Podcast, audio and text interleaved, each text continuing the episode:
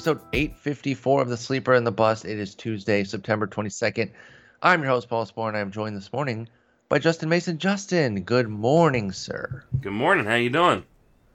You know, I am uh, doing all right, but I'm starting to feel the gloom of the season being over because it's about over. Mm, And that's a bummer. yeah. You know, I talked about how we just got into high gear and had to immediately downshift. And, you know, I think we got a nice playoff coming. I'm really excited. I think it's going to be a blast. Um, a lot of fun teams going to be involved. I, I like that it's an expanded playoff for this year in particular. Though I will say I'm not a fan of it going forward. I don't. I don't need half the league in every year, but that's that's a conversation for another time but yeah, I think we're gonna have a, a, a fun playoff. A lot of exciting new teams. Like we got upstart teams, we have established teams, so it's gonna be fun. But uh, you know, there was also the official announcement, uh, expected, but uh, that AFL is canceled. So you know, just fe- feeling a little bit of bum, little, little bummed out by that. But otherwise, I'm doing well. How about yourself? Oh man, I've had a hellacious weekend. Just an absolute hellacious weekend. My uh, my daughter got into a bicycle accident when we were camping. Uh, broke her two front teeth. Uh, Oh, and, what's uh, the uh, what's the latest on that? You mentioned uh, about yeah, she possibly saving them. Nah, she lost one. She may lose another and maybe more once they do kind of deeper dive. It's uh yeah, dental insurance sucks by the way. Uh, I don't know who's in charge of coming up with dental insurance, but uh, yeah, it, it it absolutely sucks. So it's gonna cost me a whole bunch of money.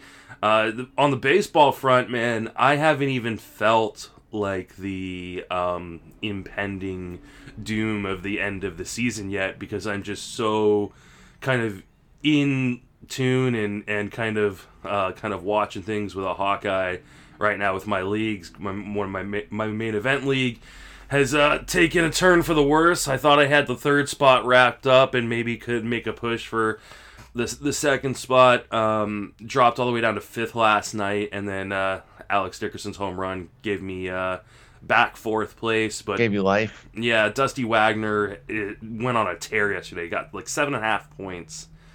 Uh, That son of a gun. yeah, yesterday, uh, and I lost like two or three, and so uh, it's been uh, it's now going to be a dogfight, uh, and so Well, Uh, best of luck. That- yeah. that is that is the plus and minus of this season because you said you thought you had it locked up. Simple fact is nothing's locked up.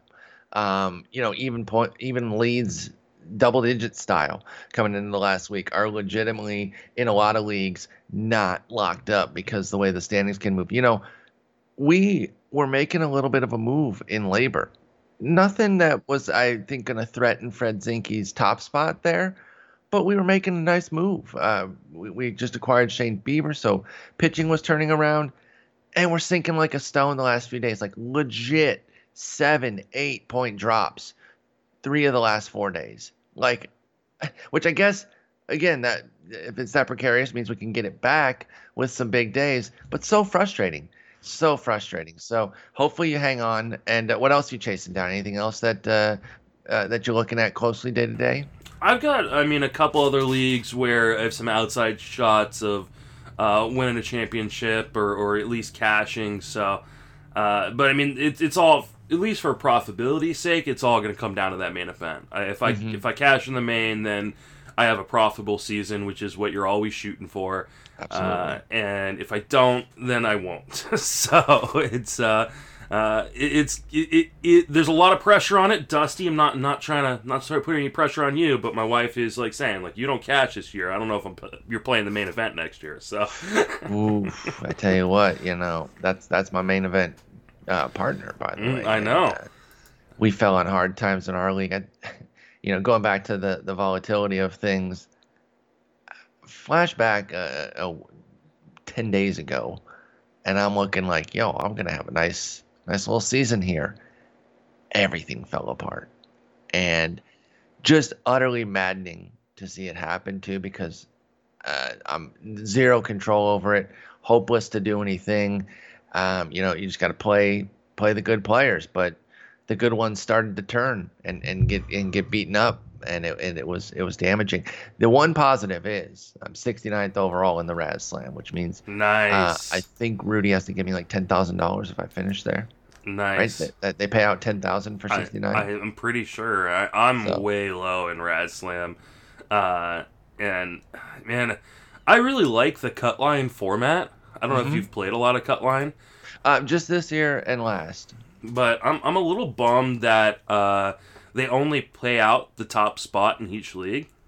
Yeah. Like, I mean, like, don't get me wrong. Like, it, it's like I'm in second place, been in second place all year in that league. And I was like, oh, well, I'm gonna at least cash. the other day, I looked Psych. up and I was like, oh no, and uh, and the guy who's first in my league has been like in the top ten overall most of the year, and so oh, it's dang. like you know, uh, like he's uh, I'm closer to like seventh place in than you are him than I am. Holy smokes! So, wow. Uh, but I really like the format. If you've never tried it, it's uh, it's pretty fun, especially if you don't like making the in-season moves. Exactly, and, and, and you know that's the beauty of um, you know not just NFBC specifically, but uh, de- definitely NFBC and and fantasy baseball overall, as as it's um, expanded, it's really created a lot of formats for your play type. And everyone knows themselves best as far as what they want to do and what they're capable of doing. So you can find the, the structure that works best for you. And, uh, you know, some people love the in season fabbing and, and, and going in on that. Got a format for that. Some people just want to draft teams and kind of let the chips fall where they may. They feel like I can put together great talent, but the ins and outs of every week picking who I should start and and and who I should get off the wire, I don't want to mess with that. Draft champions, cut line, there you go. So a lot of different options there. But uh, good luck down the stretch here. Good luck to everybody listening as well. Should be a lot of fun. Like I said, with the with the shortened season, the volatility is going to be at an all time high. Mm-hmm. It's like nothing we've ever seen down the stretch here. Still so, uh, about uh, a tenth of the week or a tenth of the season left. I mean, yeah, gonna be a lot of crazy stories about how I went into Friday. You know, uh, went into three day weekend. Uh, with with this deficit, and I ended up catching 15 points uh, because these guys started and six homers here, and it's it's gonna be awesome. It's gonna be crazy. Uh, it's gonna be terrible if you're on the other side of it, but there's gonna be a lot of uh, wild stories finishing. So, what we're gonna talk about today, though, is some pitching, in particular, late round pitchers who have been awesome this year, and really what we're looking at them uh, or how we're looking at them for next year. And it, it's an interesting range of player. A couple guys we've actually talked about recently, but they continue to do well that I think it's worth revisiting. Uh, and then some, you know, cr- crusty old veterans, and then everything in between. So let's just go ahead and get started with that. And uh, let's start with a revisit because he has two more gems since we last talked about him, and that's Corbin Burnes of Milwaukee. I feel like every fifth day he moves up another you know 10, 10 15 spots in the draft right now as far as uh, where he might go for 2021. He has an NL best 177 ERA, an MLB best 179 FIP, thanks to an MLB best five hits per nine. He's absolutely nasty.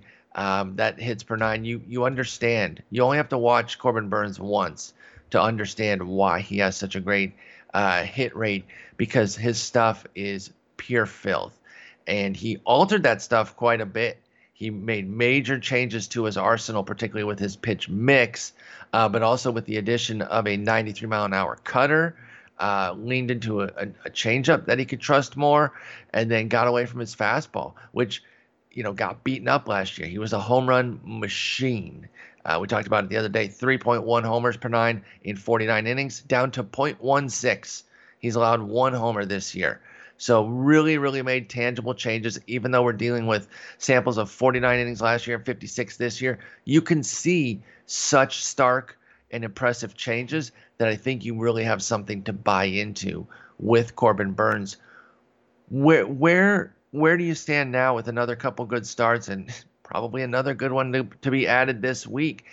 How high can you realistically take him next next year? Are you talking something like, would you get in the fourth round? Because I feel like fourth, fifth might be where he goes, maybe even third. I, I might be underselling it.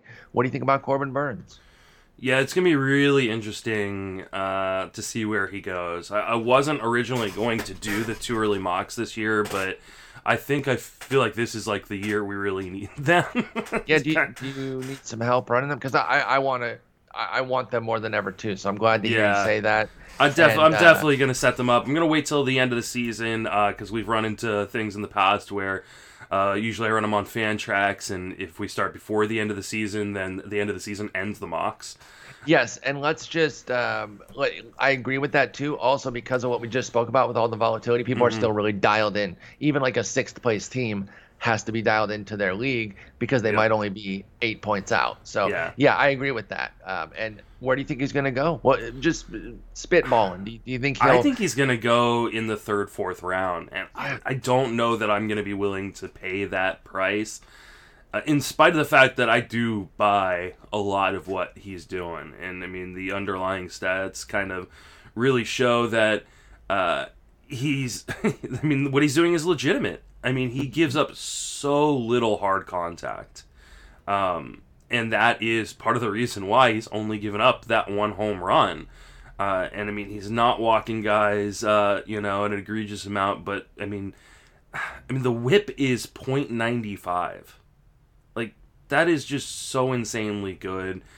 I'm, man, like, I, I want to take him the third round, but I don't know that I'm going to be able to pull the trigger the track no. record is just uh, you know, prior to this season is just so bad that it just scares me. You know, I, I understand that, but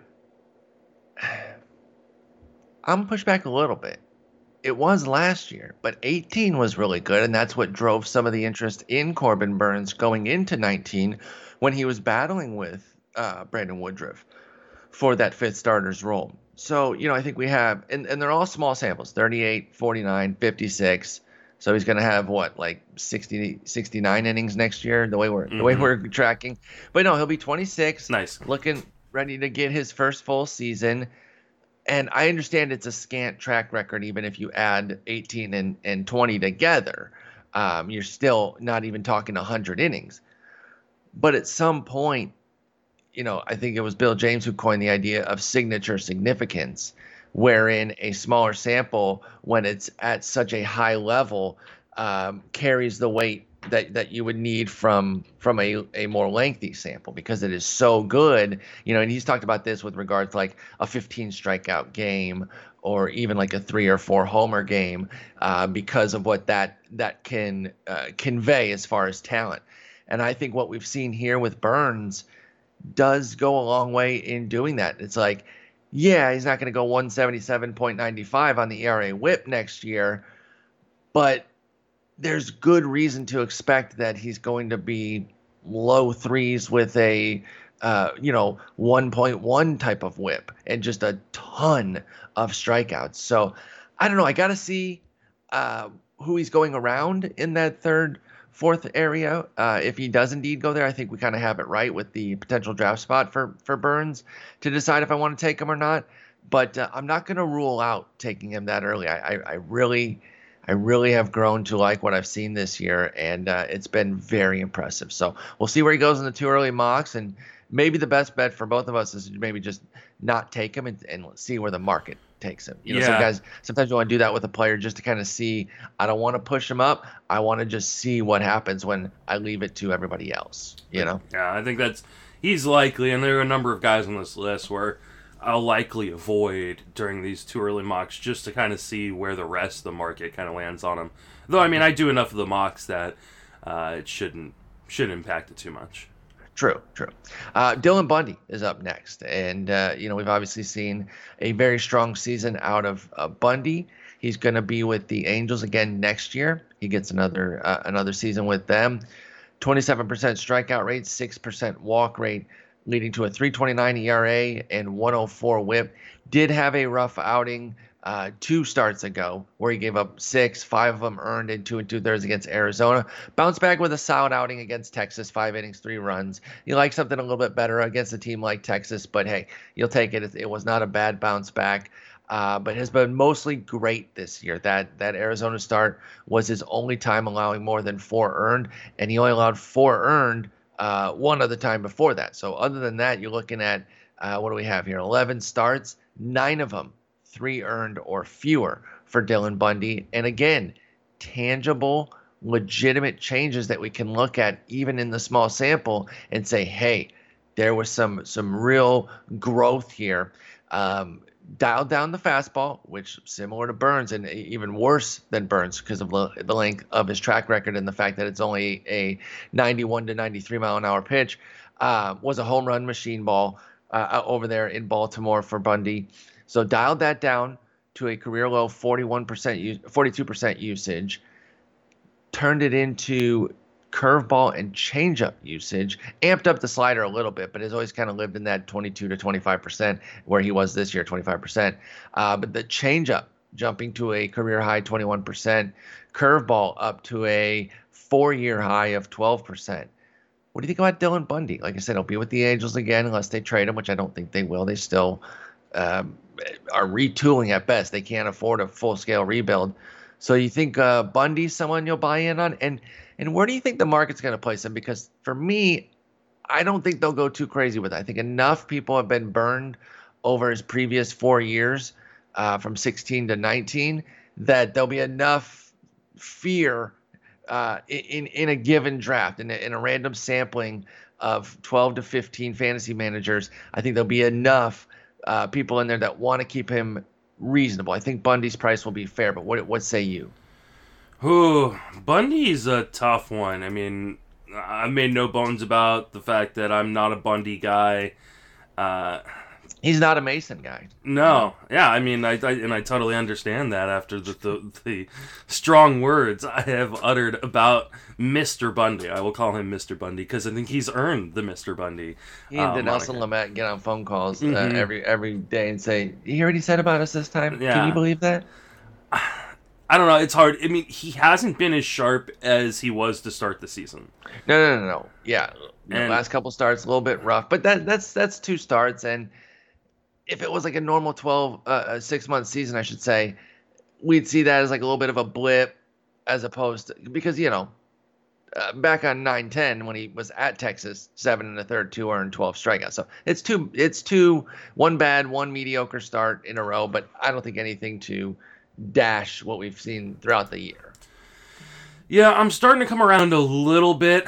I still think the market is going to be considerably higher than I am because uh, I I mean there was some Bundy sleeper talk coming into the season from some pretty big names within the industry, including our, our boy uh, Vlad Sedler, who I think predicted him to win the AL Cy Young. Um, hey, uh, you know, I was pretty high on him too. Yeah, really don't have to go outside the pod. Yeah, well, I no, mean, I I our listeners, yeah, our but... listeners know you were high on him. Uh, okay. but they also know that you're high most of the time. So like also, uh, also yeah. accurate. Just uh, completely uh, lit right now. uh, so I mean, I'm I'm definitely gonna move him up considerably from where he was last year. But like, I don't know that he's gonna crack my top 30 pitchers. Um, and I think most people will have him inside of their top 30. Mm. I, you know, I, am very impressed by the home run rate. I think that's the big thing. I mean, this is a guy that really hasn't had a home run rate below 1.38 per nine his entire career, and he's pretty much cut that in half with a very nice 0.69. Very uh, nice, like Burnes. Again, I'm not saying that they're they're a one to one because Burnes' stuff is nastier, particularly with and fastball velo is much higher. But both just really cut into their home run rates this year, which has been so impressive.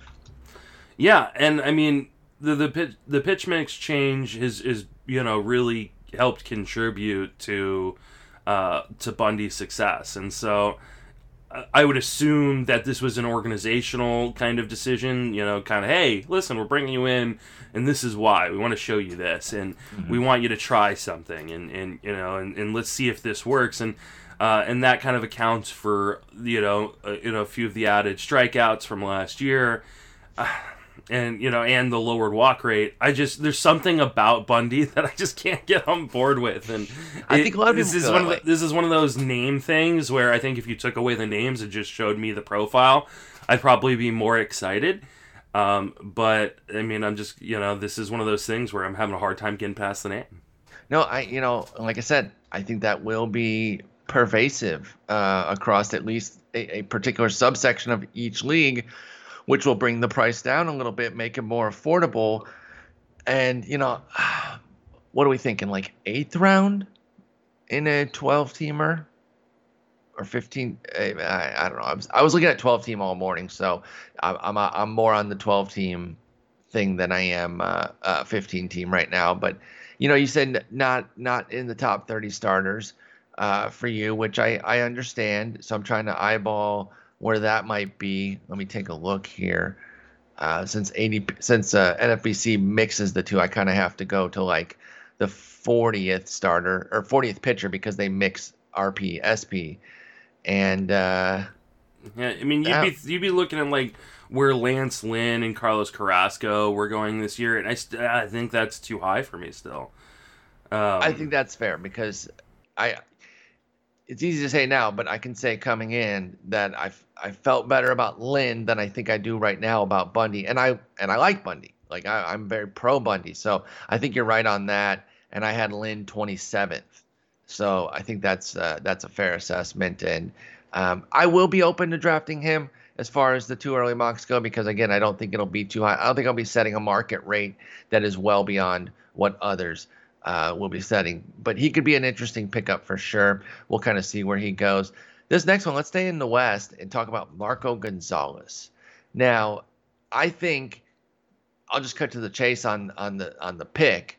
I think he's going to be affordable just because of the lack of overwhelming strikeout rate. It's going to keep people cautious on Marco Gonzalez, and I don't think that they should be. So I'll be glad to take him. Make sure that I'm pairing him with some strikeout studs like Corbin Burnes to kind of build that padding so that even if he drops off of his 8.2 mark from this year, uh, a career high, I might add, for Marco Gonzalez, and goes back to say 6.5 of last year or the 7.8 of 2019 or 2018, excuse me, then I'll be fine with that because I will have I will have constructed the rotation to absorb that. But he's been fantastic and uh, he's buoyed by an MLB best 0.8 BB9. He's walking nobody. Literally, he's allowed more homers, eight, than walks, six.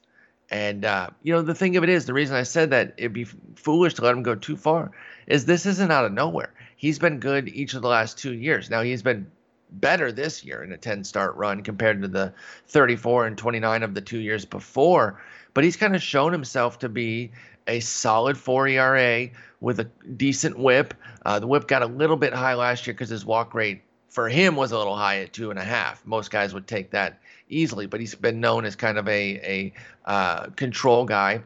But I am impressed with what I've seen out of Marco Gonzalez. I was actually a pretty big fan coming into last year, so this is this is kind of a carryover thing for me, and I was able to get him pretty cheap, and we we you know we actually have him on the main event team. Been enjoying what he's been able to do here. I don't think that we've seen anything in his profile that has drastically changed. I think this is just kind of the the uh, the, the the run good of what his profile can offer. So if this were a six month season and we were talking about this like going into June, I'd say yeah he'll probably smooth out a bit and come. I, I would project him for more of like a mid to high threes the rest of the way. Uh, but overall, I'm happy to take Marco Gonzalez.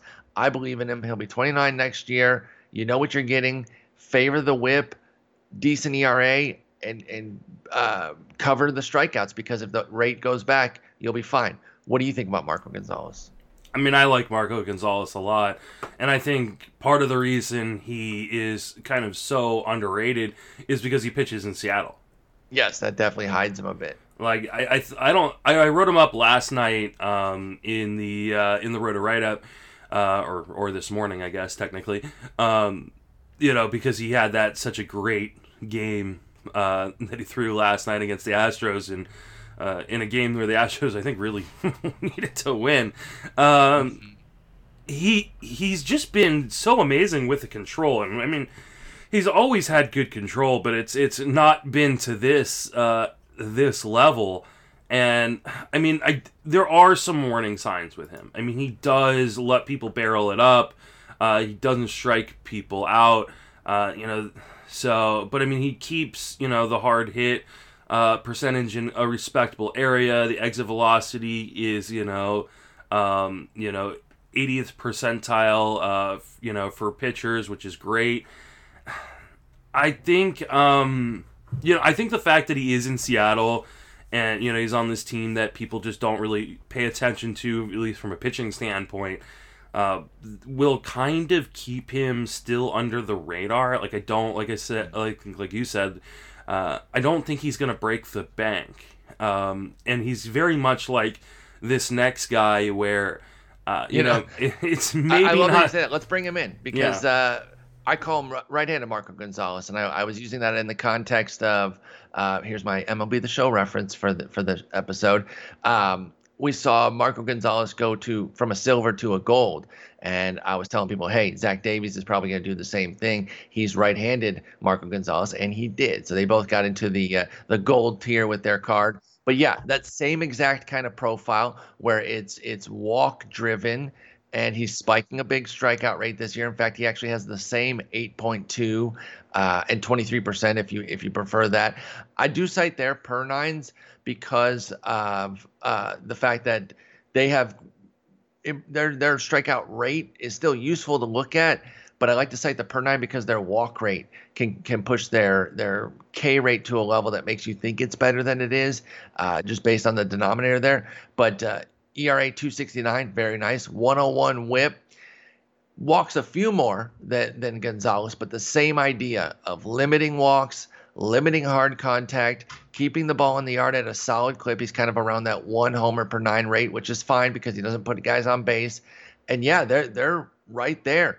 He's with a more high profile team in San Diego, but um, Still not getting the love. yeah, exactly. Should he go right around the uh, right around the same pick there? If you if you if you miss on one, do you just take the other and say, "Hey, I got my uh, I got my soft tossing uh, whip asset here." hmm Uh, I mean, you know the most surprising part about Zach Davies is What? he's 27. Like, Yeah, wow. I thought he would have been much older. Like 32. Yeah, he just Feels seems like, somebody who's he's just been, been in the league 10 forever. Yeah. Yeah. Uh, but I mean, I think you know for Davies, I think the park change has been huge for him. Yes, I think that has definitely played a role. And you know, I like what uh, the Brewers do. They, I think they maximize their pitching. Mhm. but I think I think I would totally agree with you here that uh, while San Diego is not as pitching helpful as it's been in past years, it's certainly better than Miller Park, Yeah. and so I think that this helps Davies for sure. Yeah, and I mean, you know, both these guys have benefited from a schedule that has uh, been fairly soft in, in the Western divisions. Uh, that being said, like I, I do buy a lot of what they do. Now, there I I think there's more risk with Davies than there is Oh, uh, with uh, with Gonzalez, in spite of the fact that I think it was Eno said that uh, Davies was like one of the top pitchers on the Command Plus metric. Um, so you'll have to go back and I think check out one of uh, the, the rates and barrels previous episodes to get that exact wording. But um, you know, I mean, you go and look at his Statcast page, and uh, it's all blue, which is uh, a bit surprising. Yeah, Uh, that's a little bit surprising. But um, and I, I do worry that maybe uh, this is a little bit more of a, a flash in the pan than uh, Gonzalez's. That being said, you know he's done a very good job of, not loading up the bases uh, with free passes in the past. So like I, I do think that this is a guy that could keep some of this uh, these gains. Um, he's probably more of a mid threes guys, obviously, than a you know two point six nine ERA guy. But another one of these guys that can really help your whip. uh, and later in a draft because I don't think he's going to get the hype that you know a lot of other uh, pitchers have gotten. So, uh, you know, I think the, one of these guys are like you know your SP fives, um, and I think they're a pretty decent value at that point. Yeah, I, I would agree. And you know, Davies, uh, like I said, doesn't have quite the exemplary walk rate uh, of Gonzalez, particularly this year with the two percent compared to to seven percent. And his strikeout rates before this year were all in the teens. At least Gonzalez, yes, he had 17 last year, but 21 the year before. Uh, he's actually, you know, shown a little bit more strikeout capability. But overall, same type of guy. I agree. I think Davies is less likely to draw the attention. He's actually, you know, you bring up the age thing. That makes him younger than Gonzalez, is, by yeah, the way. Yeah. That that's kind of that's kind of the interesting thing there. But I really do think these two should be going near each other, Marco Gonzalez and Zach Davies. I am open to taking one of them, uh, particularly if I've built my rotation to take on somebody who might only strike out somewhere in the uh, the six and a half to seven and a half range per nine. I forgot Uh, Gonzalez signed that long term deal too. Yeah, he's got a nice deal with uh, w- with um, Seattle there, four years, thirty mil, and a twenty twenty five option. So he's there. And you know, you mentioned at the outset of this this combo with these guys that uh, Seattle doesn't get a lot of attention pitching wise. That could be changing very soon. Um, you know, Marco Gonzalez, Yusei Kikuchi has done some things here, shown some flashes. Justus Sheffield and Justin Dunn, two young guys that that have also shown some flashes, and what they have on the horizon is particularly interesting with uh, Logan Gilbert, George Kirby, and then their their draftee this year, Emerson Hancock. So they might they may soon become a pitching haven, and then uh, with with Dylan Moore and Kyle Lewis leading the charge offensively, watch out. Mariners could be uh, could be doing some things, but uh, we need to kind of pick up the pace here. So let's dive in to our next guy, and that is going to be Aaron Civale. Yes, let's actually put the the two Cleveland Indian guys together. Aaron Civale, Zach Plesac. Civale actually is the highest uh, draft pick on this list. He was around the the mid 200s. I think 230 was his uh, RotoWire Online Championship Sprint ADP. And so, yeah, he was the highest guy here. I'd originally put Heaney on, but he was inside the top 200. And we know you love Heaney. Frankly, we probably didn't have to include Civale, but we kept it at a, a nice even 10. So Civale and Plesac coming in together. Uh, they've both been fantastic this year. And you, you think about the pitchers that uh, Cleveland doesn't have anymore, and they've still been so good pitching wise, with Kluber being traded off, Bauer being traded off, Clevenger being traded and was hurt for, for part of the year too. And yet here they are still with one of the best rotations in the league. And it's in due in large part to what these two guys have been doing. Now, Civale has been a little bumpy lately, so his ERA has been boosted up to 399, but you still got to be happy with everything you've gotten from him at that draft price. 126 whip, uh, just under strikeout per inning at 65 in his 70 innings of work. Um, I really love him. You know, I was clear about that coming into the season. Solid six inning guy has not gone fewer than six in any outing this year. Love to see that. Uh, bring Plesac into the mix too. He's obviously been awesome, like over the top, even quite a bit better than Civale uh, with what what he's done. We know, you know, he got in trouble for being a dipshit, uh, uh, but 185 ERA and .78 WHIP. He's come back. Clearly, the talent hasn't taken a hit. So he, he served his punishment, so to speak. He's come back. He's been awesome. Home dude's going seven per in just about every start. Uh, only two times he hasn't gone at least seven innings, and those are still both six innings, during which he only gave up one run, uh, one earned run combined in those two starts. So he's been awesome as well. I think Plesac will leapfrog Civale going mm-hmm. into next year's drafts, but I think both will go in the top what 35 starters? 40 uh, i think probably i don't know that Civale will. I mean Civale's been pretty rough over the last month. I uh, disagree with that. He's been since, the, the, since he threw that complete game uh, against pittsburgh like i think on august 17th he has a 5 era um yes he does but here's the thing look at the game log there you got the five earned, mm-hmm. at, St. Louis. Other than that, there's a couple fours in there too. I think what this highlights, looking at it, they're all six innings outings with three, five, two, four, two, four, tells you that a five ERA isn't really as awful as we think it is. Like I'm not saying it's good. It's not helping your team.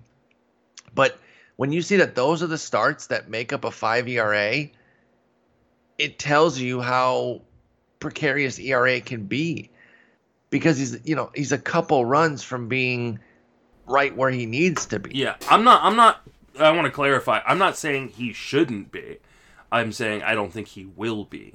I think the Um, Cleveland pitching factory is going to boost his his Yeah. price this year. I mean- or 2021. I think this is the volatility you see from a guy who doesn't necessarily have like a you know an elite velocity fastball, um, and I think that is sometimes what you're gonna get. Uh, that being said, like he does a really good job of limiting hard contact, does a good you know good job of limiting uh, you know exit velocity and and people from barreling up his pitches.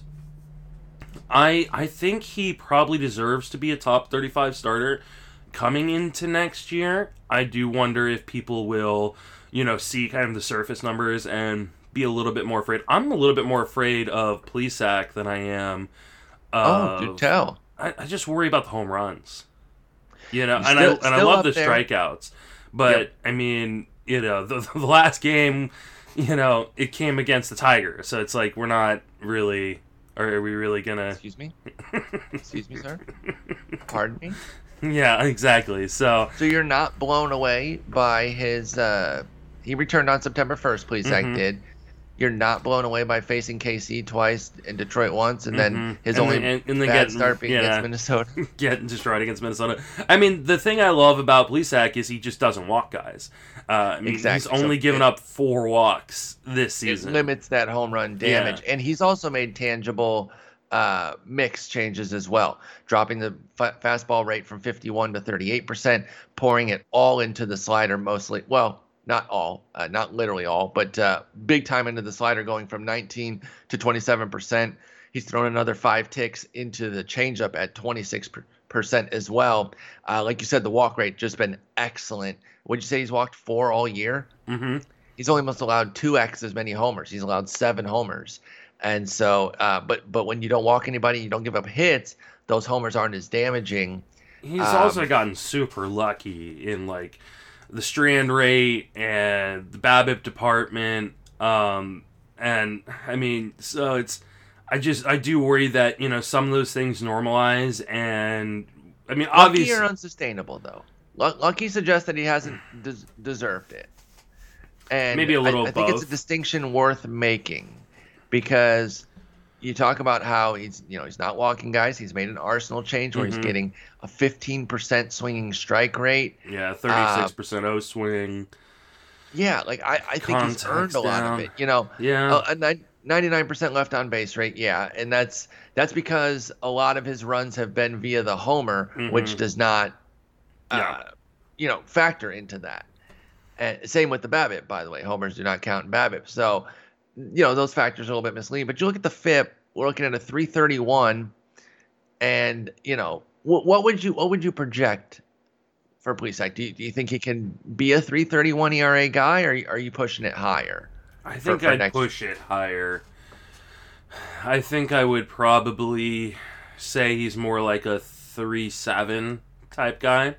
Hey, I think I, I think projections might end up being a bit lower. Well, maybe not projections because they're going to have to still include in 2019 quite a bit. He threw 116 innings there. He's only going to get to about 55 this year. Um, do you think he's a top 30 consensus pitcher?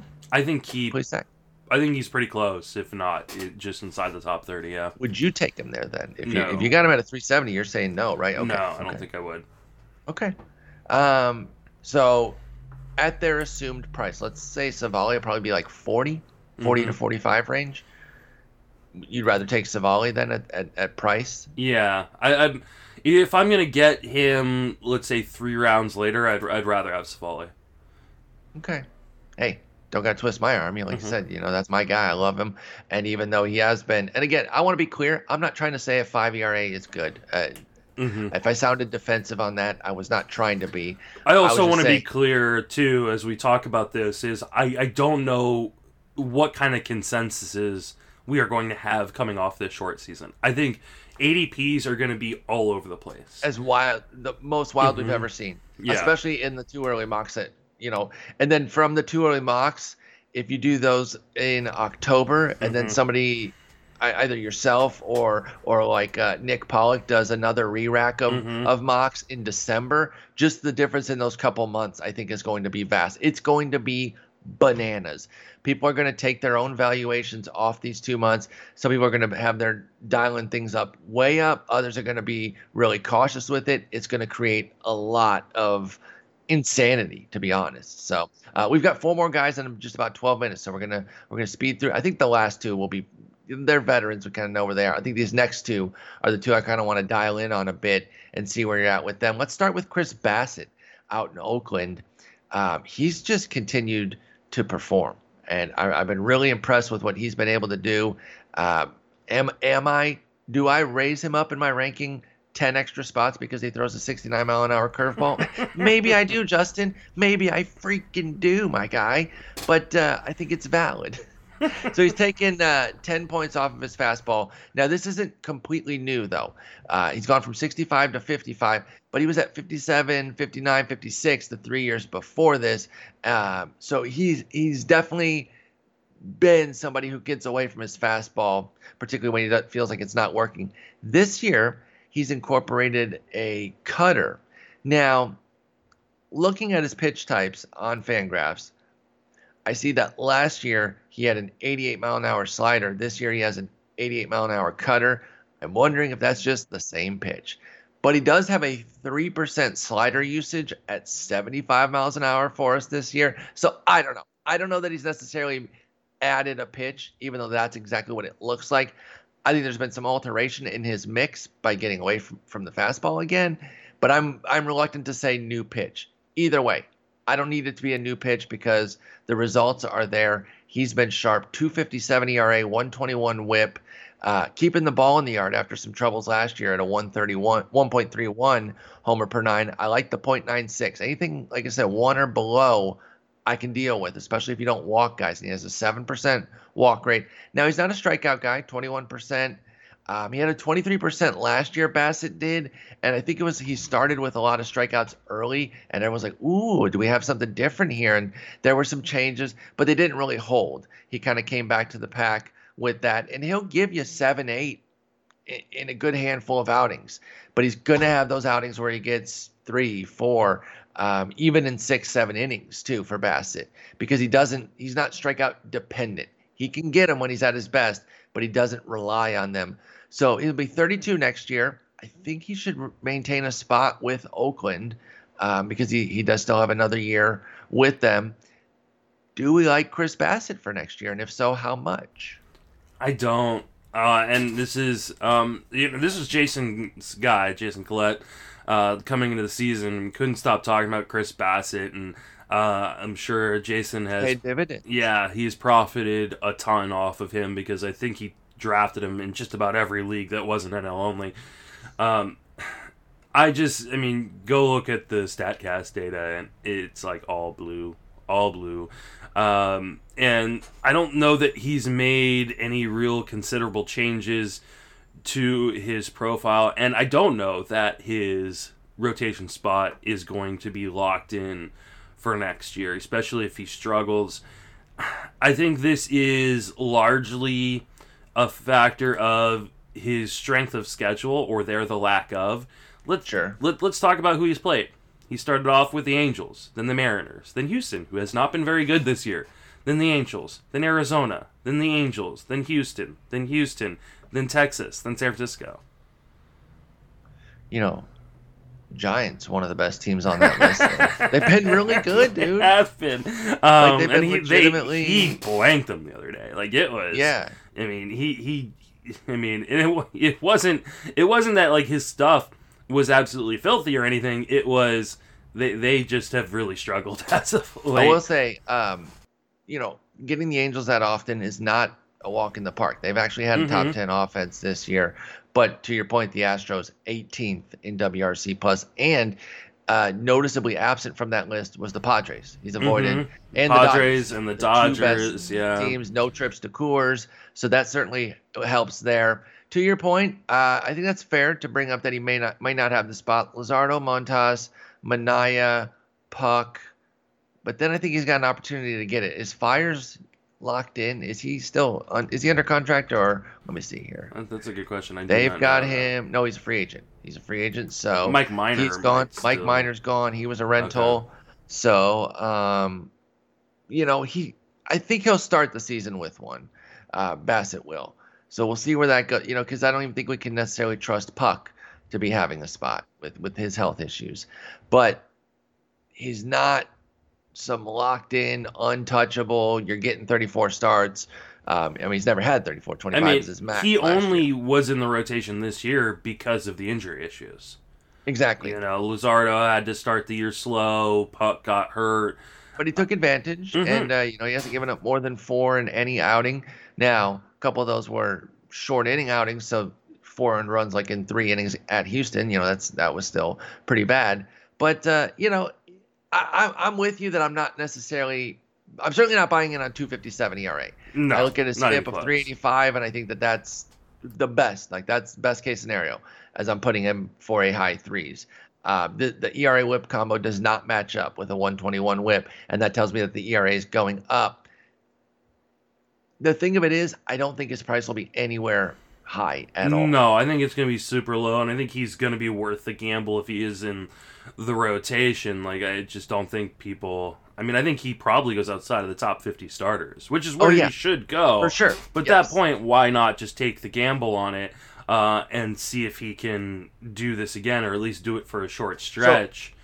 I think it sounds like you'll be more inclined to take him in February, March when you know that he has the spot versus Mm-hmm. Yes, these for sure. fall mobs. Okay, I think that's fair. Uh, let's move on. I want I do want to talk some t- Tony Gonsolin, and then we have two veterans to hit on pretty quickly at the end there. Um, Gonsolin, you know, didn't have an, a, a spot coming in, but uh, our boy Ross Stripling just boy awful this year, awful, and it's, it's an absolute bummer. But he did not he did not pitch well, and I, I wore that that's for sure because I got him pretty much everywhere I could. Uh, but Gonsolin, after a nice little 40 inning sample last year, has 40 and two thirds this year. He's been even better 177 ERA, 0.79 whip. He's been fantastic. He misses bats. He doesn't walk guys, uh, particularly this year. He had a 9% last year. He's shaved it in half to 4.6. Uh, batting average against 177 last year, 174 this year. So you look at the low BABIPs, and you have to feel like he's he's very much contributing to it. He's amped the velo up to 95, up from 93.7. Um, you know, he works that split finger very nicely at a 31% clip. He has got a great feel for it. He's gonna be 27 next year. Is Tony Gonsolin somebody we can trust? I know it's only been 80 and two thirds, but he's been so good. Is this is this a legit starter for 2021? I think it is. I mean, I think the Dodgers will trust him too. I think they'll have a spot for him. I, I mean, I, they've been kind of put in this position where they've had to trust him. Um, and you don't go from having to trust the guy and then him shoving for you to, okay, going back to the bullpen or going back to the minor leagues or. Uh, Yeah. I, I I mean, if any team can do that, it is the Dodgers, but I don't think they will. Like with Gonsolin, I they think don't have the rotation depth that they did. Well, not yet. I'm thinking with an off season to work with, that they'll develop some more. But Yeah, I mean, I, I, guess don't they think that's could. going to impede Gonsolin. I think he's going to get a real opportunity to be in a 34 Mm-hmm. start type of guy next year. Yeah, I, I think he is in this rotation next season, and I think uh, the, the question is where does he go, uh, and that's going to be uh, interesting because I think some of what he's done has been kind of uh, under the radar. Is is under radar you can be pitching for the Dodgers. For the Dodgers, yeah. Uh, but I mean, it's come later in the season because he didn't have a rotation spot. He, you know, he had to work out of the bullpen sometimes, uh, and uh, and he got sent between that alternate training site, uh, you know, a fair amount. So like, I think he is probably not going to have the hype of like a Dustin May on his same Oh, team. Uh, but I think he should because I think I'd he- prefer Gonsolin. I was just about to say I think he's better for fantasy. May Yep. may be the better overall pitcher. Fantasy wise, I, I think Gonsolin is the guy I'd, I think I'd prefer coming in next year. Yeah, I mean, and until we see May develop a strikeout pitch, Exactly. like I know th- I know those two seamers and sinkers are are hot. I love that pitching ninja uh, gifts them for us because they're great to look at. But it's not a swing and miss kind of pitch. In fact, in a lot of cases, it's kind of easy to lay off for guys because it's so nasty um, that that they don't swing at it. But anyway, I really like Gonsolin. I'm eager to see where he goes. Um, I'm working on my rankings for for next year. I know I never put up an update this year. I just never got around to fully finishing it. And then by the time I got pretty close, I was like, well, there's like 10 days left. No one wants this. So the 2021 ones will be out relatively soon. And uh, I have not slotted Gonsolin yet, and I'm really eager to kind of see where he's going to fit because I believe in him. I really, really like him, and I'm I'm, I'm eager for a full season of Gonsolin. Uh, Kevin Gausman and Adam Wainwright. Uh, I'm not pairing them like they're not similar, but th- these are the two veterans here that we have at the end.